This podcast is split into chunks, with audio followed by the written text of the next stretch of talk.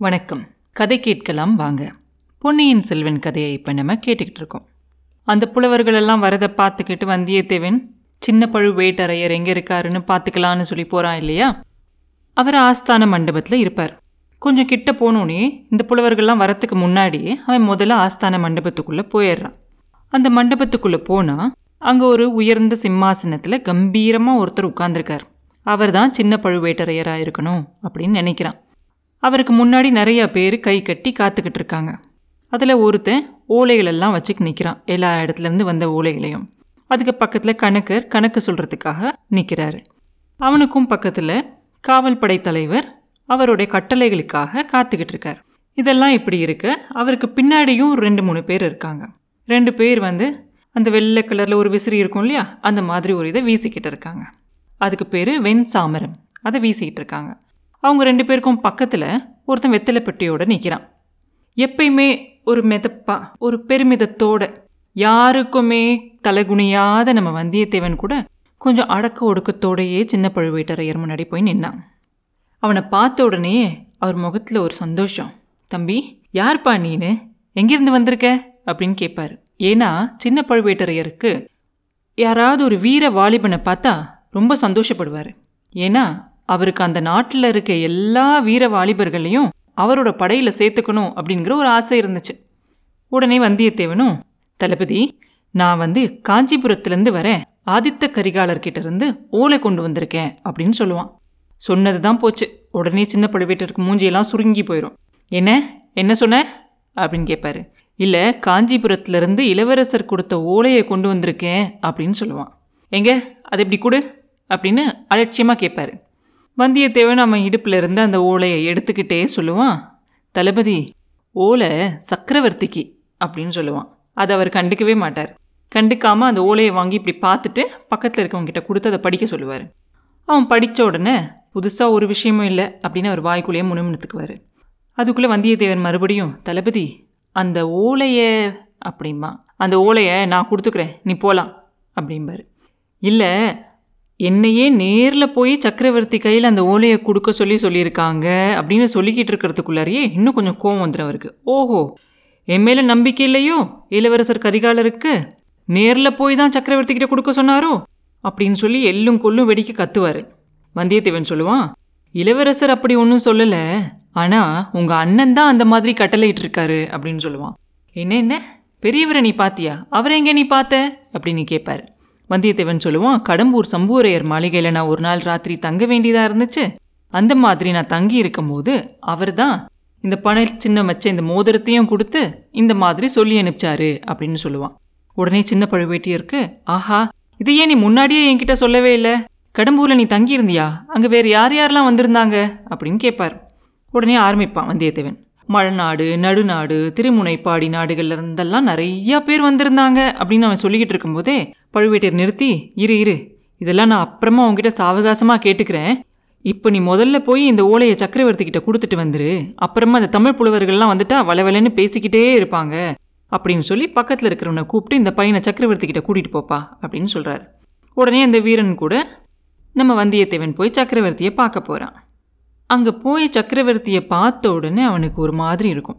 ஏன்னா கம்பீரமாக நிறையா போர்களில் சண்டை போட்டு அழகுக்கு பேர் போன சுந்தர சோழர் உடல் நலம் சரியில்லாமல் அப்படியே உடம்பெல்லாம் மெலிஞ்சு போய் பார்க்கவே ஒரு பரிதாபமான ஒரு நிலையில் இருப்பார் படுத்த படுக்கையில். ஆனாலும் ஒரு சக்கரவர்த்தி செய்ய வேண்டிய வேலைகள்லாம் அவர் செஞ்சுதானே ஆகணும். அதனால் அவரை பார்க்க வர அமைச்சர்களையும் வேலைக்கார படைகளையும் அவங்களெல்லாம் சந்திச்சுக்கிட்டு தான் இருந்தார். நம்ம வந்தியத்தேவனுக்கு இதெல்லாம் பார்த்தோன்னா அப்படியே கண்ணில் கண்ணீர் மல்க போய் அவர்கிட்ட பணிவாக அந்த ஓலையை கொடுக்குறான்.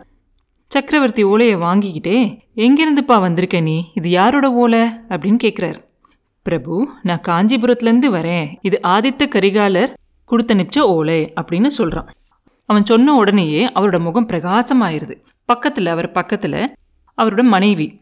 அவங்க பேர் வானம்மா அவங்கக்கிட்ட அவங்க தேவி இங்கே பார்த்தியா உன் பையன்கிட்டேருந்து ஓலை வந்திருக்கு அப்படின்னு ரொம்ப சந்தோஷமாக சொல்கிறார் சொல்லிட்டு படிக்கிறார் ஓலையை. ஆஹா இளவரசர் வந்து காஞ்சியில் பொன் மாளிகை கட்டியிருக்காராம். நீயும் நானும் அங்கே வந்து கொஞ்ச நாள் இருக்கணும்னு கேட்டு எழுதியிருக்காரு அப்படின்னு சொல்லுவார் சக்கரவர்த்தி. சொன்ன உடனே அவர் முகம் சுருங்கி போயிடும் சுருங்கிட்டே அவர் மனைவி கிட்ட சொல்லுவார் தேவி பாத்தியா உன் பையன் பண்ணுற வேலையை? என்னோட பாட்டனாரான பராந்தக சக்கரவர்த்தி சோழ நாடு முழுதும் இருக்கிற அவ்வளோ பொண்ணையும் எடுத்து கடவுளுக்கு பொன்னம்பலம் சாத்தினாரு.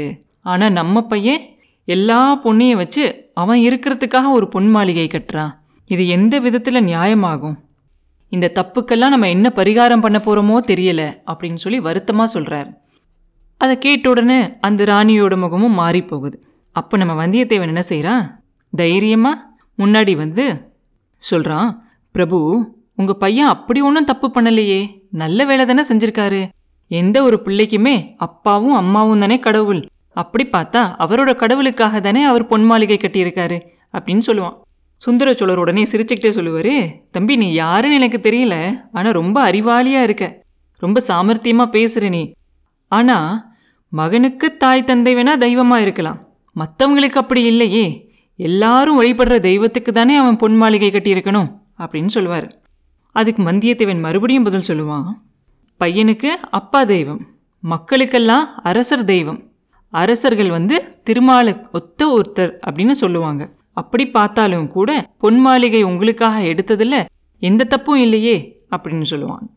சுந்தர சோழர் மறுபடியும் மலையமான் திருமகளை அதாவது அவரோட ராணியை மனைவியை பார்த்து சொல்லுவார் தேவி இந்த புள்ள ரொம்ப புத்திசாலியாக இருக்கான் பாத்தியா?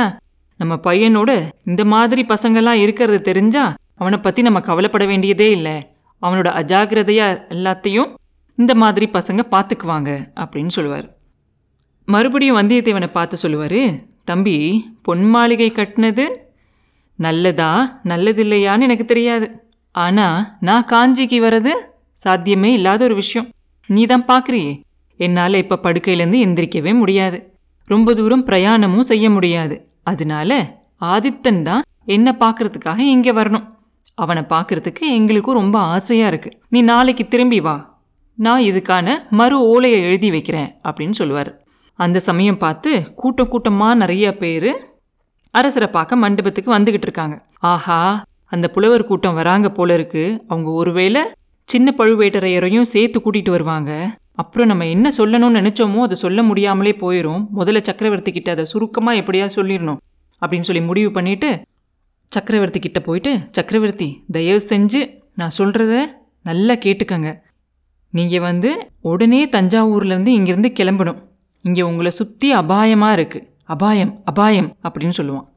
அவன் அந்த மாதிரி சொல்லிக்கிட்டு இருக்கும்போதே சின்ன பழுவேட்டரையர் அந்த மண்டபத்துக்குள்ளே வந்துடுறாரு அவரை தொடர்ந்து அந்த புலவர்களும் வந்துடுறாங்க வந்தியத்தேவன் கடைசியாக சொன்ன வார்த்தைகளை மட்டும் அவர் காதில் விழுந்துருது. அவரோட முகத்தில் அப்படியே எள்ளும் கொள்ளும் வெடித்து அப்படியே கண்ணல் ஜுவாலையாக இருக்குது அப்புறம் என்ன நடந்துச்சு? அப்படிங்கிறத அடுத்த பதிவில் பார்ப்போம். மீண்டும் உங்களை அடுத்த பதிவில் சந்திக்கும் வரை உங்களிடமிருந்து விடைபெறுவது உண்ணாமலே பாபு. நன்றி.